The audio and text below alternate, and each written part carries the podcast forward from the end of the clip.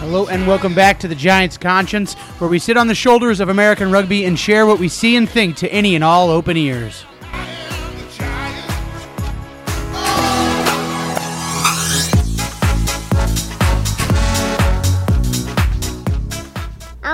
Rugby. Jake, it is another week of Major League Rugby in front of us. It is uh, an important week in the uh, American rugby calendar. We got a little uh, rugby happening this year in LA instead of LV, Las Vegas. USA Sevens. This, I don't know if it's fair to call it the USA Sevens. The LA Sevens is this weekend, um, and uh, a couple of other crazy things going on worldwide. Sir, Oh, are you ready to talk some rugby? So, in, in terms of crazy things happening worldwide, Pat, did you see that uh, the Ireland versus Italy Six Nations match has been maybe canceled and maybe just postponed? Uh, I did not see this whatsoever. I did hear though that Italy is like the number one like location of the coronavirus outside of Asia. So I'm assuming it could be coronavirus. That is, in fact, precisely it. Uh, so it looked like uh, the Irish rugby powers that be might want to fight it a little bit, but so they're they're all their three matches, the men, the women, and the under twenty men, and they've all been postponed. Uh, it's not clear yet if they will be made up in a timely fashion or what's going to happen. I think part of the fear is that if it gets you know, it, it, if there are any plans to make the matchup soon, that things might get worse in the interim. And uh, you know, one idea is that they play in front of an empty stadium, um, which you might say, "Hey, that's cruel." But the the, the, the, the women recently had to do it exactly that because of a weather postponement. So uh, it remain as we're talking here, it remains to see, be seen exactly what's going to happen. But uh, this coronavirus is causing havoc with all kinds of things, and of course, the world's most important thing, rugby, is not going unscathed. Well, I even heard I was, uh, you know, not by choice, and, and you know, to, to each their own when it comes to whatever political drool you decide to consume. But I was listening to Rachel Maddow this morning, and she was talking about how there's serious discussion about how the Olympics may Yeah. get canceled because of the coronavirus. That there's discussion about that. I mean, I don't want that to happen. This is our chance. This is the golden team. We can't like that. It'd be like having you know the best team in baseball during the '94 strike, or uh, you know something along those lines. We can't. This can't be the USA's year for men and women, and then us uh, not get to play in the Olympics. Come yeah, on, and, and uh, I heard an interview on the BBC with an IOC uh, gentleman whose name is Dick Pound, and uh, Great name. I mean, he, he made he made the very accurate point that at, at this stage nothing's getting canceled, and then the uh, also very accurate Right. point is that you don't want to bring you know all these athletes into harm's way, um, and that would also yeah oh, of course, no one should go risk getting the Yeah. bubonic plague so that we can enjoy the Olympics. I'll just be saying. But any, anyway, um, I, I, I confess I don't know that I was all that worried about the spread of um, the coronavirus until it, it's you know it started to affect you know it, until it's starting to have, it has jostled its way into your uh, Yeah. into your Yeah. purview. um, and then but then other rugby is happening. So did you see that Slar had its first real exhibition match? No, but now I'm hungry for coleslaw. Um, so Slar, that's the new league in South America, and officially their season kicks Mm-hmm. off on March 6th. But uh, Penarol played Corinthians, and Penarol, You got to tell me where yeah, these so teams are from again. is Uruguayan, and they played in Montevideo in that. Uh, you know the, the home of Uruguay rugby, whatever that stadium is called, Mm-hmm. um, and then Corinthians are, I believe, Brazilian, and most of their players, quite a few, or most if not all their players are Brazilian. So um, Penarol won 45 to 15, which I don't think it was a big surprise looking at the, the lineups. There are quite a few names familiar to me, at least on there. Uh, but, it, you know, there's some crazy jerseys, and, um, you know, the, it. Crazy how? Give us uh, give us a So little. the, I uh, believe it's the. Corinthians, uh, but maybe it's Penarol. I, I got a little confused as to who was who on the pictures, in part because the most of the the communication about the league is is not in English, and I'm a dumb American. So, uh, but uh, there it is these vertical black stripes. Not that's not true. They're like um, black triangles um, on yellow background, so they're like angry bumblebees, and and they look very Oh. soccer. Okay. No. Okay. I'm seeing them now. All right. Yeah. Those are. It's like uh, an upside down league pattern. Yeah, yeah. Um, Is that Arata? Right. That's Arata wearing that. So he does he play for that's that? right. So that uh, must that must have been Penarol then, because that's the Uruguayan one. Yeah. Penarol, Um, yeah.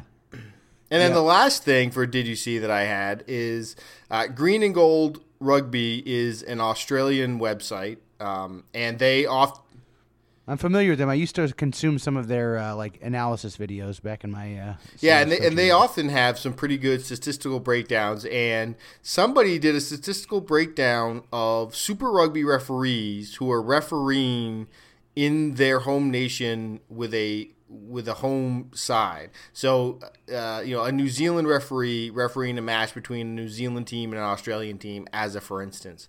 And this statistical analysis showed that uh, there is a real difference, and the referees are, um, on the whole, biased for the home side. And the real problem, according to this analysis, is with South African referees who are um, an average match uh, 3.67 uh, pe- more penalties to the away side than the South African side.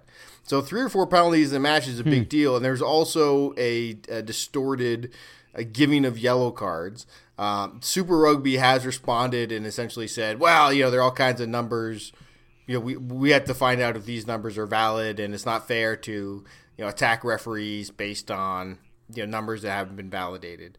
But uh, it seems to to be pretty damning evidence, uh, and to confirm the idea that neutral referees are ideal whenever possible.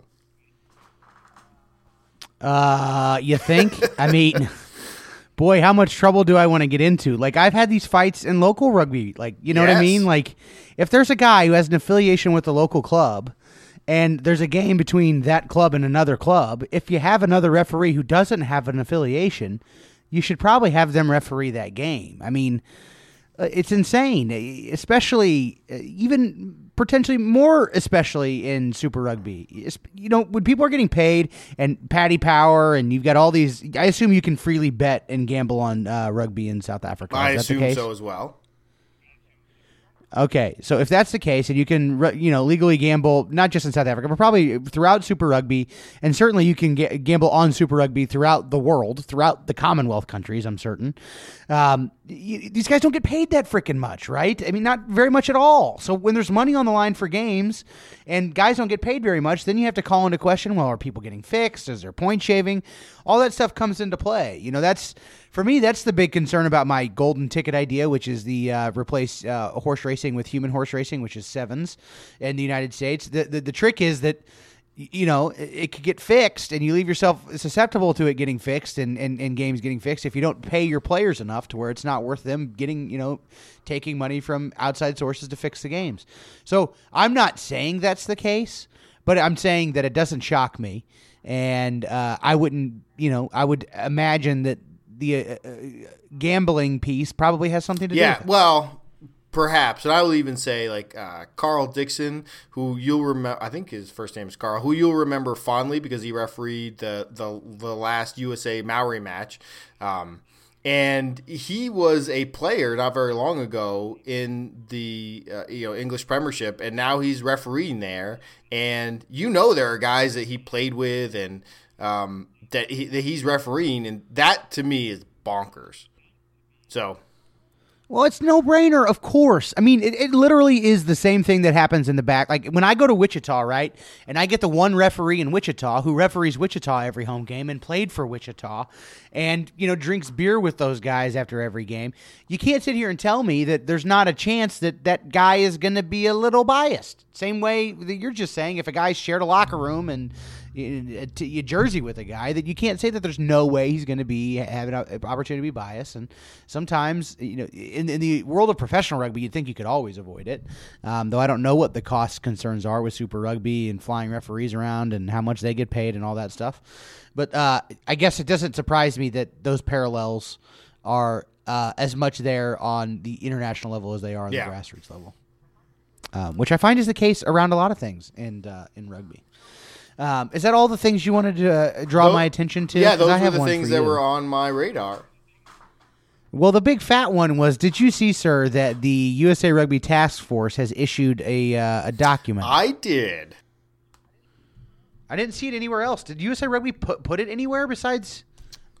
I need, I'm sure they probably didn't even put it on Reddit. But where do they publish? It? I don't think they published it anywhere. I think they had it at one of their uh, whatever that um, thingam like that tour they're doing. the National Development Yeah. Summit tour. All right, well, I've got it up now. All right, so we've got this. It's called the USAR Reorganization Plan, put forward by the task force. The task force includes Jonathan Bobbitt, Fred Radel, Bill Good, Amy Russert and Paul Keeler, Kirk Tate, Jim Brown, Phaedra Knight and Kevin Swearin, and Corey McDonald. We've talked about some of these names on the air before. Um, uh, John Bobbitt is the uh, the chair of USA Rugby Partners, which is former RIM. He is also an investor in uh, USA Rugby Partners, which I think is an important thing to keep in mind here.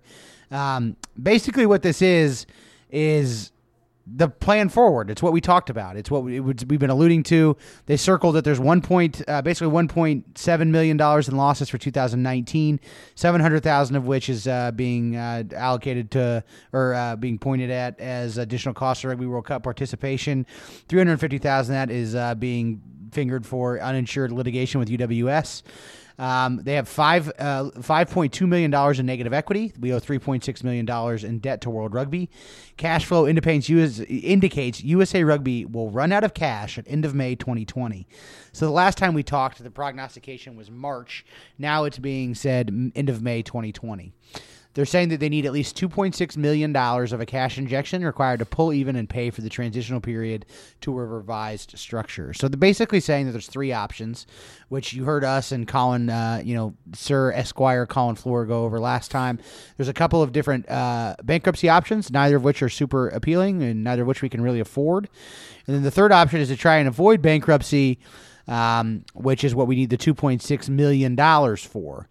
And when we do that, the plan is also outlining some significant changes. Uh, some of those changes are basically no national championships for the communities, and there's none of that in, in these plans. The, so a lot of the membership uh, deliverables are going to be taken away that you've had in the past.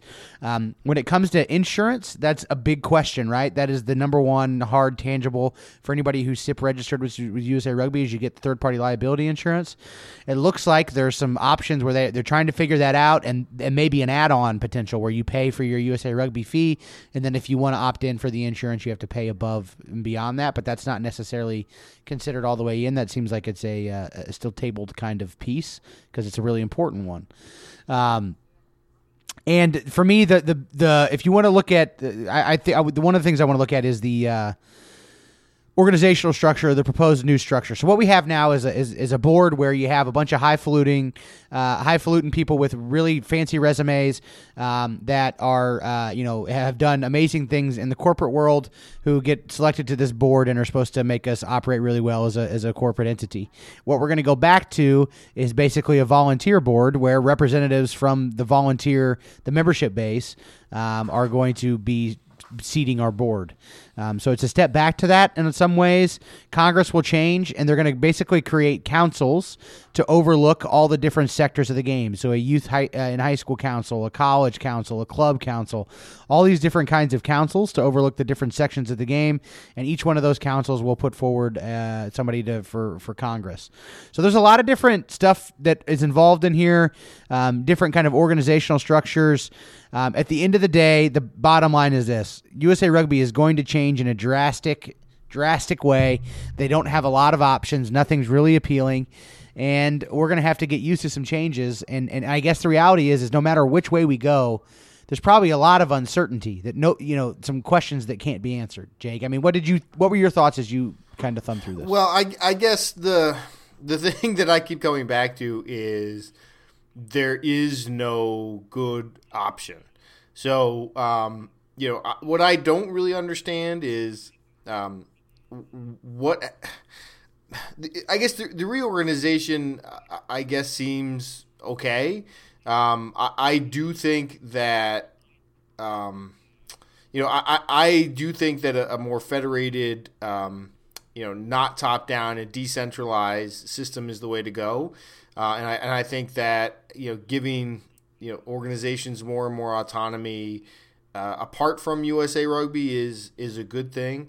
I, you know, I, what I don't understand is what happens to you know to all that debt, and how does this address that debt?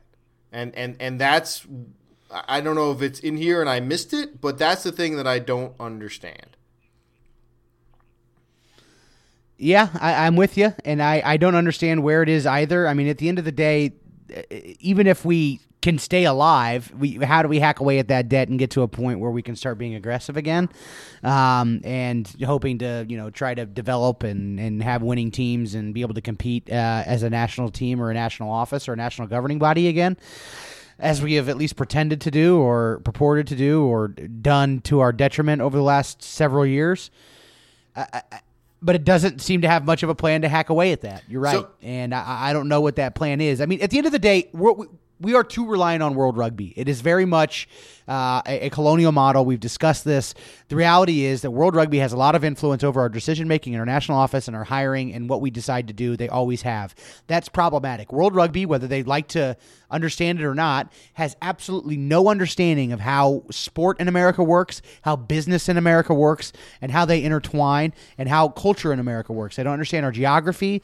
They have they, they literally have zero understanding about the American culture and landscape whatsoever, but they're desperate to get here and they're their chops to get here and operate in it. And they keep dictating, trying to force models that work in other countries and models that work in other, you know, tier 1 places on us that do not work. And that has been a problem for years and they keep doing regime change after regime change thinking that the regime change will do something and nothing happens. So it seems as though in my world the, the ideal thing would be to be able to get some independence from World Rugby um, and to be able to start making our own decisions with the intellectual property and the knowledge that we have being Americans and knowing how things work here Yep. in this country. That's not really an option because we owe World Rugby too much money. So what this plan is doing is leaning into it, and it's trying to p- shift the paradigm from us being a dependent of World Rugby to World Rugby being an investor in the game in American rugby. And that is a difficult paradigm to switch. It's one thing to say it, it's another thing to actually have World Rugby go from being this kind of onerous, micromanaging, poisonous dictator to being an investor that's supportive and allows you to uh, you know the freedom and space to operate and do what you need to do but that's what they're trying to do because they don't have a lot of options at least that's what it seems clear to me Yeah. So uh, you know, and and, you know, it, it talks about having an independent task force and and and you know, kind of. But but I but as you said, there doesn't seem to be any pathway to independence. And if World Rugby is going to be giving, I, I kind of essentially bailing out the USA national teams, um, you know, or funding those, I, I guess that might turn out okay. But in you know, in the long run, um, you know that that means that world, you know, we know that other World Rugby members have different ob- objectives than the American rugby community, and uh, so I'm I'm with you. You know, independent sure would be nice. Uh, plus the other thing is, I just keep think I keep thinking back to when the uh, I think it was the first time the all so I think when the All Blacks and the USA played, uh, I interviewed a gentleman from USA from World Rugby whose name I don't even remember, um, and but he was in their finances or whatever, and I went to wherever he was staying, and it was like he was like, "Oh, just come up and meet me for brunch." And it was at this restaurant, like in this hotel that was like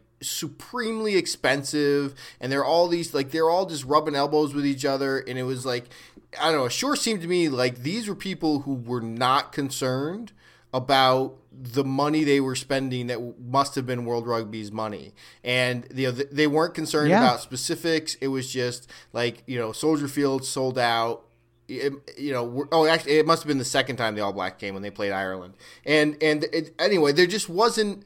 It was it, it was a foreign world to me because you know anywhere else you are in America, if you want to go interview with somebody for rugby, you know. I, I was nervous. I was like, "Oh wait, I, I can't buy this guy's brunch here." He's like, "You want anything?" I'm like, "I'll just take a water, Right. thanks, man."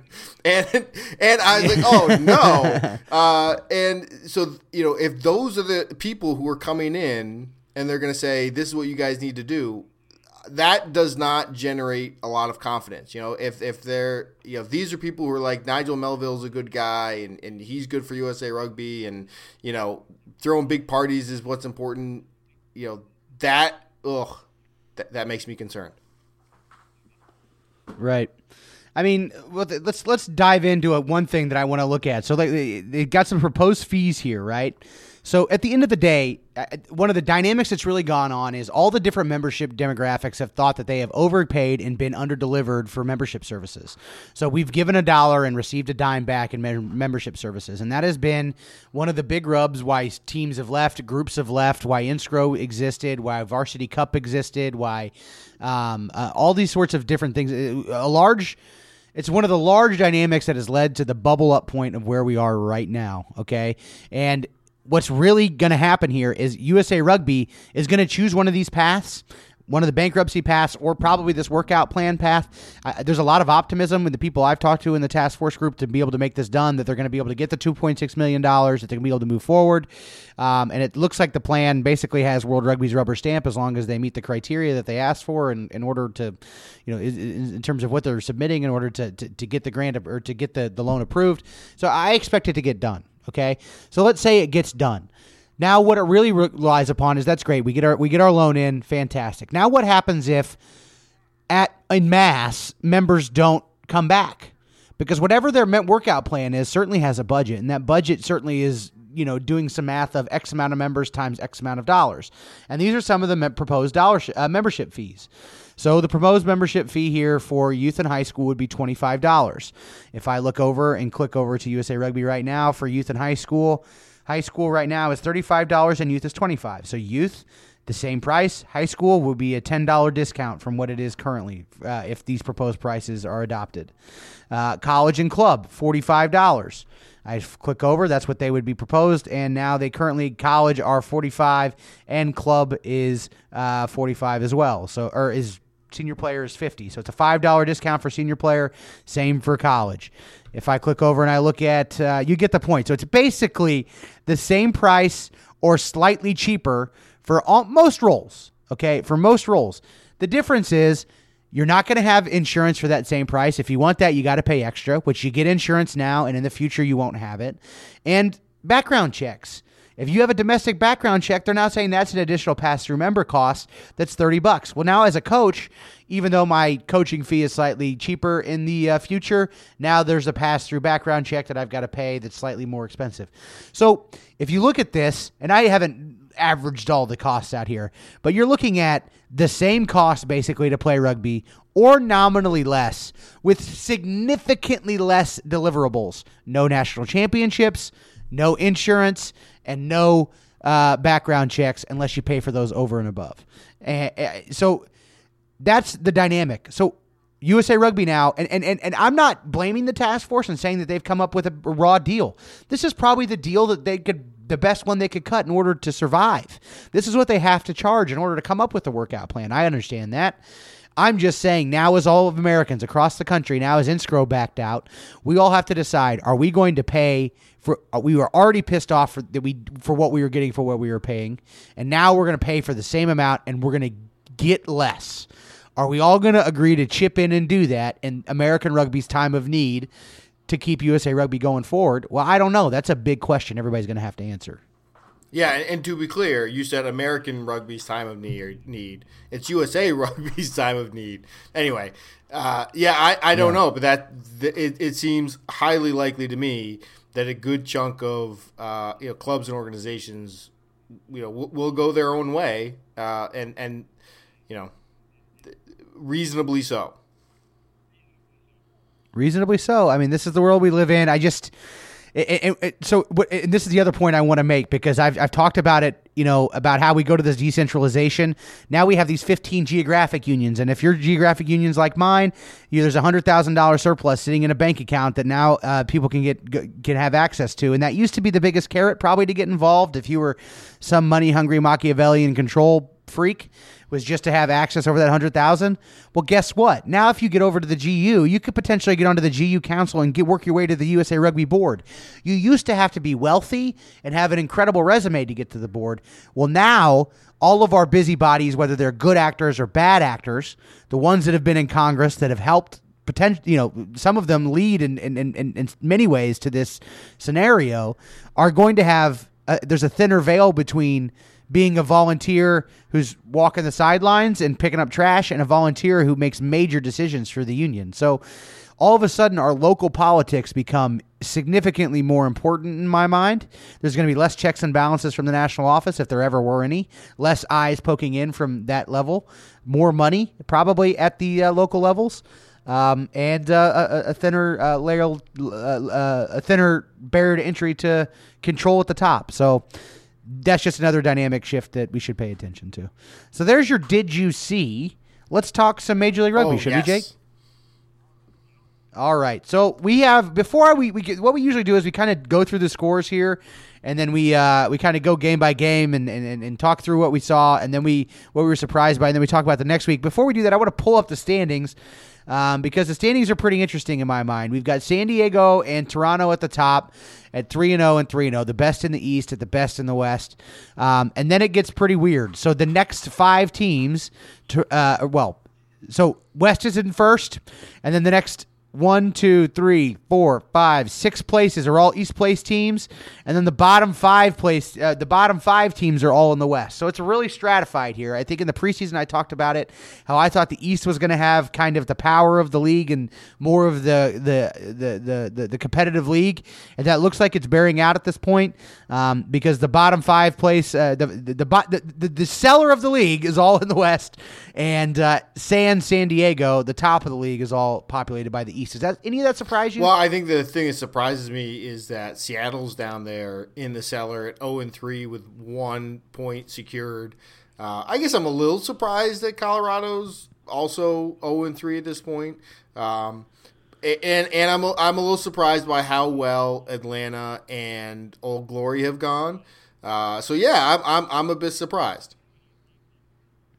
Here's the other dynamic. If you want to look really deep, the bottom five teams are this: Utah, Houston, Austin, Seattle, Colorado. Yes, you know, I, I, Austin was doing Austin things. I then though saw that you when Frank Halai came on, uh, I think he got a try and set up a try, um, and and so I think there is you know hope for uh, the Gilgronis yet, um, and uh, you know what the heck, you know why not? You know if you're going tacky, go all out with a crazy light show and, and everything else. You know they're they're going for it, so you know everything's consistent and moving in the in the same direction. So you know let let's hope let's hope that you know that that translates into maybe a devil may care attitude in the field on the field and and and, and a win. The other storyline that we're watching with the Gronis all year, right, is even if they win and even if they, you know, are in a playoff race, are they going to get enough traction to warrant staying in Austin? So, at least that's something I'm keeping an eye on, and uh, improvement from them all the way around. Uh, we'll see what that means for the Gilgronis. Uh, the other result we had, next result was DC 22-13 over the Houston SaberCats. Really close game. The Thretton Palamo Cup, his former team, his current team. um, uh, what did you think about this one? Well, more, you know, I would say more scrum troubles for DC, and, and there were. On the other hand, they also won a few penalties, so it seemed a bit of uh, seemed pretty arbitrary. You know, who was going to get penalized, and who was going to get rewarded at scrum time. Uh, you- the Beast went off at halftime, um, which I thought was odd. He looked like he was struggling early. Um, the, match was not super captivating, I don't think. Um, and there seemed to be a fair amount of grubbers and other kicks that uh, were not really about territory, but more like, hey, we keep dropping the ball, so if we kick it, maybe we'll get a lucky bounce and pick it up and score. Um, so this was not, I, I don't, this was not a great advertisement for the MLR. Uh, you know, DC and, and Robertson, I don't know. I mean, it's, it's tough to say because you know a lot of players have, have been going well early, but Robertson for uh, for DC might be the, like this the signing of the season or or like the big foreigner who's who's who's making the difference because his fun to watch. kicking Yeah, he's fun to watch. He, you know, he's, he's carrying to the line, and um, you know his ability to kind of help control territory, but then also to, to kick for points is is I didn't I was not expecting that that Old Glory was going to have that kind of fly half this season. So uh, it's been a, a pleasant surprise from that perspective for me, that's been the hard part with all these the teams that have had so many new changes, right? Like Schultz uh, or Schulte, the, the the fly half for Utah. I've never seen that guy play. Nobody had. Yeah. anybody yeah. who's you know, prognosticating for Major League Rugby, half the people who play in it or coaching it had never seen that guy play. So uh, you know, we don't really know what we're talking about. For the you know, Danny Tusitala, I had seen him play sevens. I'd never seen him play 15s. So we're we're just getting to learn these guys, and it's usually at the nine and ten position where we learn these guys every year when the new ones come in. But yeah, he's a great find one of the talking points that I, I kind of made the point earlier, and I think I was hinting at when I made it that the the the the longer standing MLR teams are at the bottom, the newer teams are at the top. Um, what I was saying then was if you look at kind of the separation of money in the league and new money and, and how that works, I think that's one storyline to, to or angle to look at that storyline. But the other angle is this concept that there's not enough, the, the, the player population is too diluted. Is it too early to say that the standard is better this year than it was last year, in your eyes? I don't think so. I don't think I so mean, either. I mean, yeah, no, I, I don't think it's too early to say that. I mean, there's certainly moments where the league shows that it is not, you know, that it, it's not yet a top tier league. Uh, but no, I, I think I think there are two things. One in terms of like skill level, but the other is you know the whether or not the rugby is fun to watch, and I think by and large it, it has been. Um, so, so, and I got to say that that I'm also side note like rooting for Houston because they are a team that figured out that where you play matters, and uh, you know, so I, am rooting for Houston to succeed because of of that stadium they built. Yeah, I want to see that rewarded, and I want to see that succeed. So, I agree with you. Um, but so for me, year two to year three, no more foreigners per team, same amount per team. Um, the salary cap increase was absolutely nominal, so not much there to say that the money is the reason why the standards improved. The standard has improved. We and I are both in agreement on that. And we have more teams. We have 33% more teams. We had nine teams. We have 12 teams. That's a 33% increase without adding any foreigner, extra foreigners per team. So the player field, uh, the, the, the, elite player pool in the United States has never been stressed more, and it's standing up pretty fucking well to it. So when people say that, oh, I don't know how many more teams we can add because there's the, the North American player base, go to hell. I just don't see it. I, I disagree with that from Jump Street, and that's a thesis that I'm not going to leave until it's proven to be wrong. And for me, this is another data point to say that that's just stupid. If the teams that didn't exist before can come in, take the guys that you didn't protect from them in the so to speak expansion draft that they kind of use, and you don't allow them to take any more foreigners or go out and pay any extra money for any better foreigners, and they're beating the teams that have already been around and been operating, then that suggests that our player pool is not a problem. Yeah, I mean, I, I I will say that having gone to I went to one of the DC combines. You, there is a you know a big step between most of the guys who are interested in you know taking a shot at a combine and what it actually takes to play for the MLR.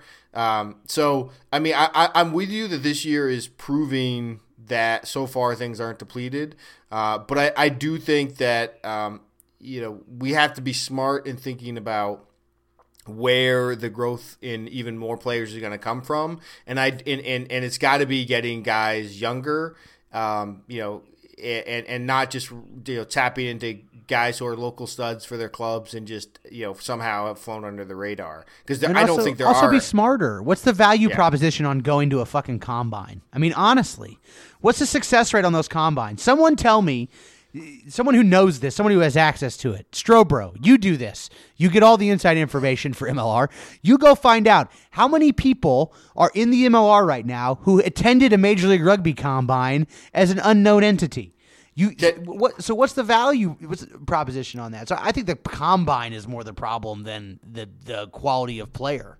So so that's that's fine. I'm going to push back though because I think the combines are for new organizations. They are a way to test how they're gonna like function as an organization. Like it's it's it's it's one of the first things they actually do that's rugby related. So Yeah. how they're gonna like interact with players, how what kind of like coaching things they want to put in place. So for th- and is potentially also community building. So for those reasons, I think the combines can have value. But as an actual talent identification scheme, yeah, I, I'm with you. Yeah. Um, oh, I was saying, you know, what's the value and the ROI for the player? So therefore, what player do you actually get to show up if it's not much of a value prop? You know, if I'm a really good player, am I going to drive six hours if nobody's ever been signed from a freaking combine? Um, Yeah. You know. So, um, all right, let's move on to the next score. Seattle 17, Toronto 39. This was a major one. This was kind of the split in all the predictions. Um, I picked Toronto. Did you pick Seattle? Uh oh shoot, I did. Yeah. I, I, said- I only said oh shoot because when I was looking back before we talked, I gave myself credit for correctly picking that one, and uh, I definitely didn't. So the Arrows look every bit as unstoppable as San Diego uh, early on. Just a methodical team. They don't seem to panic. They go through the phases and they just try to impose themselves on, on everybody else. They seem to win every kicking exchange. Um, and they're just happy to go through their phases and, and they don't panic. And Sam Malcolm happens to be maybe the best uh, kicker in the league and arguably the best fly half in the league. I mean, he's a little unassuming, and I don't think I. It's tough for me to. to, to I probably have said that about four or five different guys because I think there is some good parity in the fly halves in this league. But boy, Sam Malcolm's pretty damn good, and he's got to be at the top of the heap. Well, he was playing fullback actually, uh, and they had Taylor Adams playing uh, fly half. Well, okay, exposed on that one, but a hell of a player, and he's But still leading the Oh, league yeah. in No, penalties and- and, and his, he- his boot. Oh yes, he's you know he's definitely involved in almost everything they're doing in attack. So Mm-hmm. th- there's no doubt about his value there. You know, I was quite impressed by Richie Asiata, the prop, Mm-hmm. um, who is Australian, and then their number eight Manuel Diana or Diana, um, who is Uruguayan. Man, those guys are carrying pretty darn well. Um, and then when you combine that with all of the other consistency they've gotten, uh, you know, in terms of players being around and knowing each other, yeah, it's hard to. It, I, I'm sure you know the wheels can always fall off, but it's hard to see what wheels are gonna fall off for Toronto because I mean they they dominated that match, um, and you're you know Seattle just you know had long stretches where they where they couldn't you know they they, they couldn't go anywhere. Um, They continue to have fly half woes as as much as I think Shalom is a better option than Scott Dean, um, and, and not that Benzema was was a, uh you know the best player in the world, but I think that they're having some serious issues at fly half. and and Benzema can kick the ball a long way. Yeah, that's Um, for sure. So, you know, I, I will. And Dan Moore is, I think he scored four tries in the first three weeks, um, Leading the league, yep. And yeah, and uh, one thing I do enjoy is when uh, Pete Steinberg comments on Shalom Suniula and his his lack of kicking ability at, at ten. I just think, wait, didn't he play ten for the Eagles? Yeah, And and and I think, oh boy, like those were know, some it- lean years. Those were when Yeah, Adam Siddall like- was in a dark room with a concussion, and James Bird and- was. And I I don't disagree, but like the fact that you know that's now a knock on Shalom Suniula at you know at a club level and and not for a national side. Um, you know, any anyway, it, it, it it's it's a bit of Point nostalgia taken. that makes me feel comforted with with where things stand now with the kicking options that the Eagles have. Absolutely. Um, interesting. So, if you're a Seattle fan, you know they started off one and two last year, ended up still hoisting the uh, shield. I think it's fair to say it's okay to panic at this point. That this year doesn't look like last year. The correct. Yeah. Yeah. Um, all right. One more score. We got San Diego 30 21 over New England. This was the Tig Leader Cup. Uh, former player for the San Diego Legion now plays for the Free Jacks. I didn't get to watch any of this one. Hoping you can carry me. What did I miss? Oh, it was so much fun to watch. Yeah. Um, you know, there was uh, a big patch in the second half where uh, it, it looked like New England might, you know, sneakily get the win. Um, and then San Diego was able to, to figure it out and, and to score. But, um, you know, there was uh, uh, the Danny Collins, is it? Who like yeah, Danny Collins who started the wing for New England had some good stepping. John Poland, um, the scrum half for New England had a great try from a quick tap. You know, he could just see people weren't paying attention and you know took it quickly and you know was able to just barge over. Um, you know, so you know Jackson Thebes had a good run or two. Uh, you know, the number eight for New England, Dawai again continues to look good. Um, so all over the place, there were positive attacking moments for New England. Um, you know, Mike Sell looks like he might not quite be on the same page as everybody else. Uh, but then That's on kind the of flip been side, his mo.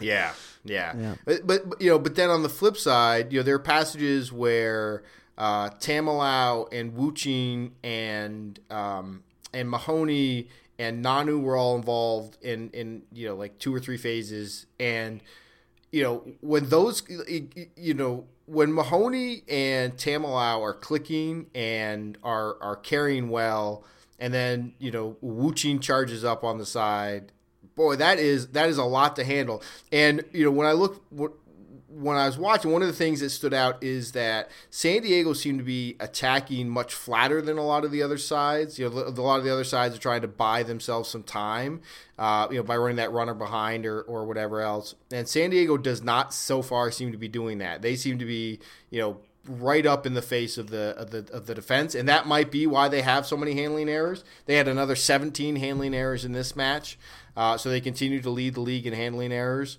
Um, but I don't know. I, I I thought it was another fantastic match to watch, and that for me has been kind of been the New England way. Um, you know, they they just got a lot going on, and you know San Diego were the better side. So yeah, I don't know. Can, can you tell that that I really enjoyed the game? Yeah, I can tell that you like this one. I can absolutely tell that you like this one. Have you? I mean, you still have bounced around like New England, DC, free. I mean, you still have to go to a Free Jacks game before you can make a, a, a decision. Well, I feel, I mean, you know, we, we did the Rooney thing last year, and Rooney is like. And you're going back to Coney Island this year. The, it, it's the closest thing, you know. We've now got some gear, um, and I feel like abandoning the team after one season would be pretty would, would be the wrong thing to do. Okay. Um, but you know, those New England jerseys and and I did for for Christmas. I bought my nephews and my brother some Free Jacks gear. Um, so I, I don't know. I, I DC is just you know I think a little too far for us. So um, you know, so the question is, do I really accept the fact that I haven't lived in New England for like 20 years at this point because I'm so old, or, or, or, or, or do I kind of cling back to my youth? And I think I have to accept that. Uh, I am admitted. I am a Mid Atlantic guy now, and so I, I got to stick with. I got to stick with Rooney. Okay, fair enough. Speaking of Rooney, they got the win 22-19 over Rugby Atlanta. They uh, you know, I can't ever seem to pick Rooney right. You know, last year they were my faithful and I stuck with them and they bit me at the end of the year. This year I, I picked them to win and they lose. I picked them to lose and they win. Uh, but a very important win for Rugby United New York. They're bolstering their lineup with Hanco Germishuys, uh, Charlie Hewitt, um, bolstering their lineup because they had a lot of denied visas that didn't come through, and they had some uh, some, some spots to fill. So this is a big one to get before those guys kind of uh, come back full force, and before Hanco Germishuys is back full force, and before everybody gets integrated. For them to win while they're still kind of uh, uh, not at full force, I think that's a really big one, especially over a team that was previously undefeated. Yes, um, and you know Kurt Coleman for for Atlanta is, is is pretty good, and it's great to see another guy returning to America, Bill Fukafuka, just because it's a fun name to say Yeah, for rugby ATL. Um, so yeah, I, I did not stay with this match all the way through. I will say the other match that uh, that Atlanta played at home, where it was just one camera and no replaying announcers for at least the feed that I was watching. The everything looked a lot better this time with the production, and so that was for me a big positive and relief. How do you feel if you're a Rugby United New York fan at this point in the season? You're sitting at one and two. Um, you're in the toughest, you know, conference in the league in the East. Um, and I mean, I'm sorry, you're sitting at two and one. You're in the toughest conference in the league in the East. You've got to win over another two and one team, and you've got some some uh, some new charges coming. You have a new coach. If you're a Rooney fan, are you feeling nervous? Are you excited? Are you feeling a little bit of relief after the early loss? What are you thinking if you're a Rooney fan at this point? Well, so this is not entirely hypothetical, um, Right. You know, so I think you know Bastareaud has not really done much yet. So, but yet uh, made the team of the week. yeah, that's nonsense. But so Bastareaud has. So I guess for me, I'm thinking, well, at some point, Bastareaud and I don't know, like maybe Hanco will punch him in practice or something, uh, or or he'll. Oh, that'd be fun to watch, wouldn't it? Um, but you know, at some point, is- I, I do think that he's got more in the tank, and there's going to be at least a match or two, or at least a couple 20 minute bursts where Bastareaud reminds everybody just what a terror he is. Um, and and I do think that at some point Petri's got to get get the starts again. Um, and I I wonder, you know, I, I'm a I'm a pretty big fan of Chris Matina, and I wonder if you know if if by season's end he might end up in a 10 shirt.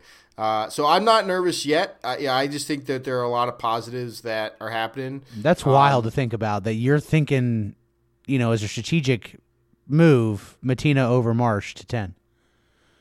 Yeah, I know. That, so he's. I mean, just go back a year. We thought Marsh was was was at this time. We thought he was, you know, right up there with the cream of the crop of the league, and now we're thinking, and, and and he still might. I mean, I think maybe there were some like slicker attacking designs or patterns for Marsh last year, and that's what's missing.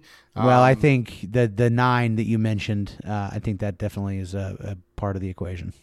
Yeah. So I, I just I, I think that there is lots of there are lots of ways to imagine how Rooney gets on a roll. So that's you know that that's the optimist in me, and that's that's how I hope things go. I don't want to say crisis averted, but I would say somewhat crisis averted. Now, I wouldn't classify myself as a Rooney fan.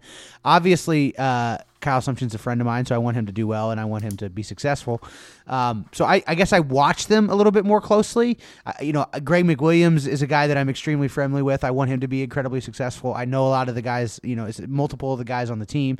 Um, so I, I watch them probably more closely than, say, you know, Toronto or.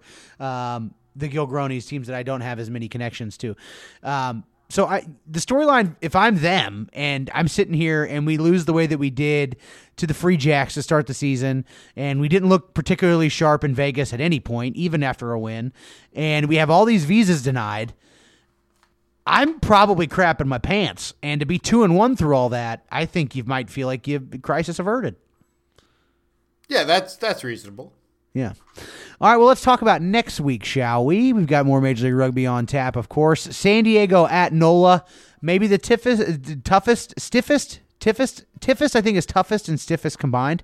So the tiffest competition so far for San Diego Legion at NOLA Gold down in the gold mine.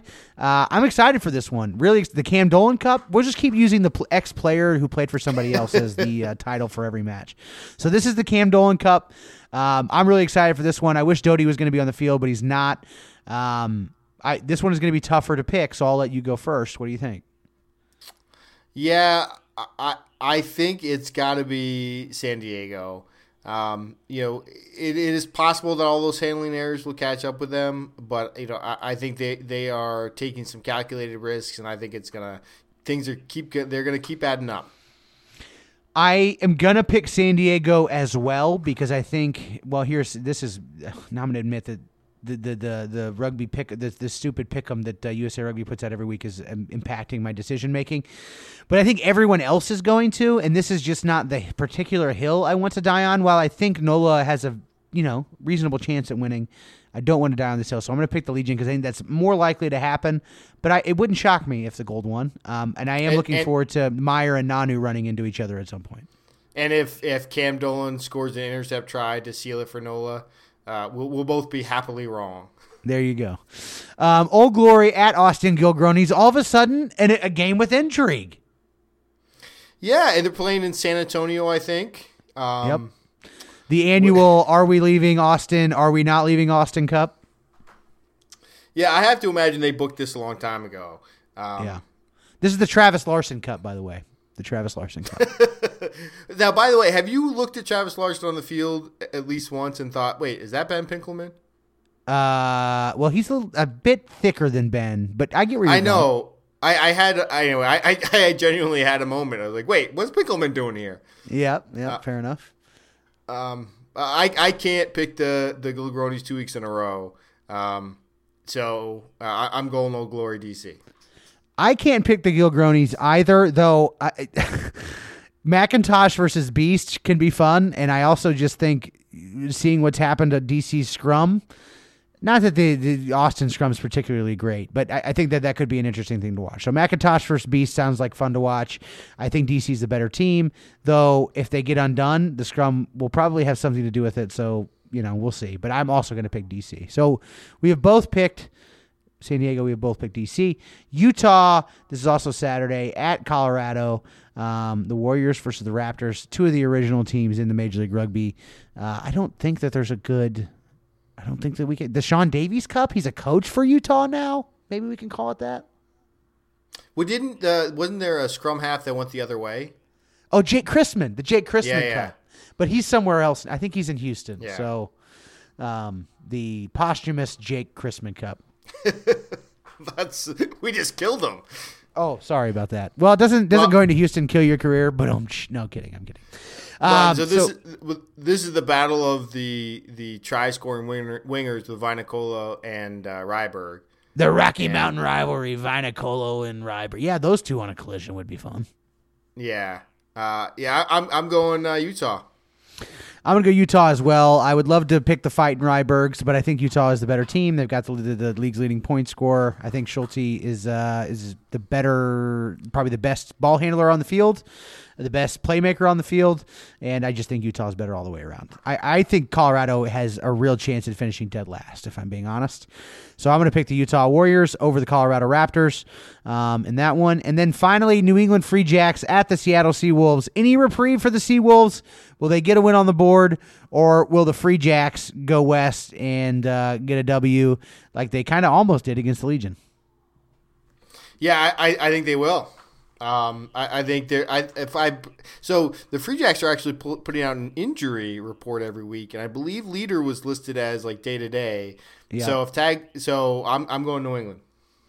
I'm going to go with Seattle. I am still not convinced that Gieman's not the better fly half than leader, though. Um, uh, I might get proven wrong this season. I'm gonna go with Seattle. I think that they're gonna stand up. They're gonna have some pride. The the, the atmosphere is still pretty fantastic there, and I think that it, it's a tough. uh, New England did a really good job on the road last week, but I think going to Seattle is slightly different. Um, and I don't know. I just think it's tough to do on the road twice in a row, and I'm gonna take the odds with uh, the defending champs. So I'm gonna go with Seattle Seawolves to win that one. So that's where we differ. There's our one difference. Well, wait, we still got two more to do. It's Do just in March. not Oh yeah, March. Duh. Look at me trying to quit at the end of February. Toronto at Rugby ATL on uh, March first. Toronto at ATL on Sunday. Who do you got at that one? That's Toronto. Yeah, same here. I actually, it- this is again not a hill I want to die on, but I think ATL can win that game. Uh, Rugby United New York at the Houston SaberCats. The Kyle Sumsion Cup. Duh. I mean, any other? Charlie Hewitt could have gone the Charlie Hewitt Cup. I'm sure there's maybe another player or two here. Rugby United New York at Houston. This one's probably a little bit more difficult to decide. Yeah, that's why I want you to go first. Okay, fine. Um, boy, I'm gonna pick. Golly, ah, man. All right, I'll go. So I'm going to pick Rooney. I'll tell you why. Houston is a team that gets has has has given themselves plenty of chances, and they and they just they struggle to convert those chances. And I think you know you, you give Rooney four or five lineouts inside ten meters in a row, and they're going to score once or twice. So I, I think that might be the difference, and I'm going Rooney. I think Rooney has a far superior back line, um, but I think they're somewhat similar teams um, outside of that. And, and I think this is, I don't think Houston's going to be able to dominate ball enough in order to prevent Rooney's back line from shining through. So I'm going to go with Rugby United New York um, with that win as well. And so we still have just the the Just Seattle. the one. New See, I was Yeah. just I was just predicting that it was going to be the only one. yeah. But I, I almost like I feel like I really honestly feel like ATL I could have gone the other way on ATL. So those are the picks for the week. Little Major League Rugby action keeps on going. Jake, um, yeah, I guess that's it. That's it. That's all we have to talk about.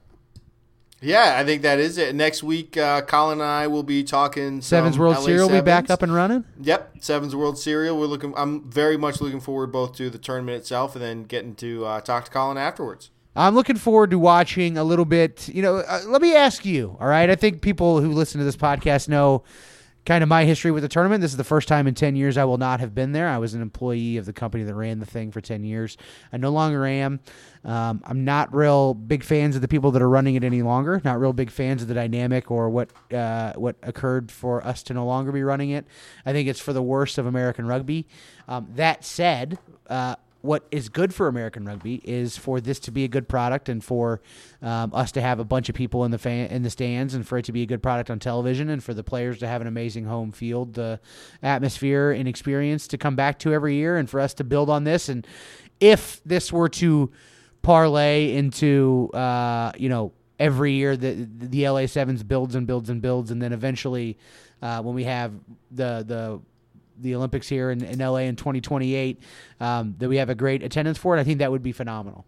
Um, but it is sad. It is sad that this is the first time that the USA Sevens is being run since like 2005. The John Prusmack um, and his uh, company has nothing to do with it.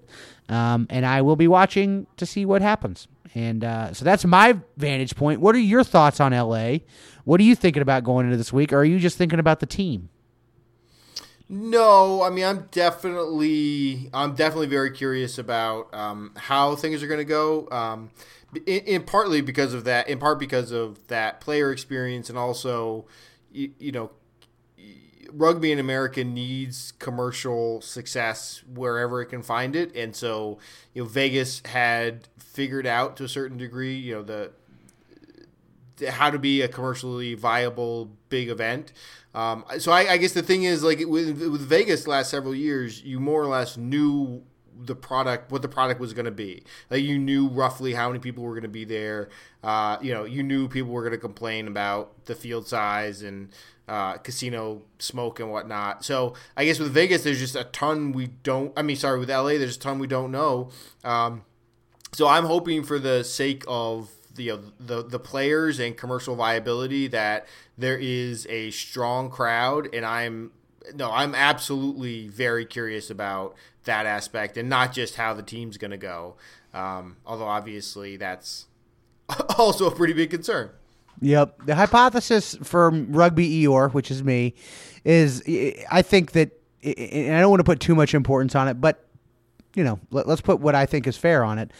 I think for a long time, for 10 to 15 years, United World Sports and John Prusmack specifically was filling up the bathtub of American rugby. And he would fill it up a little bit, and his company was the one that was the stop, and it was his money, and it was his drive and his vision that was the stopgap that was keeping the water in the bathtub. And every once in a while, he was able to turn some water on and build it and make it make the bath go higher and higher and higher, and and and, and through the CRC, and then eventually we would do do crazy things like the um, um, Silicon Valley and, and, and Rhino Rugby and, and, and Rugby Rising. I mean, Rugby Rising, we'll probably never see a Rugby Rising.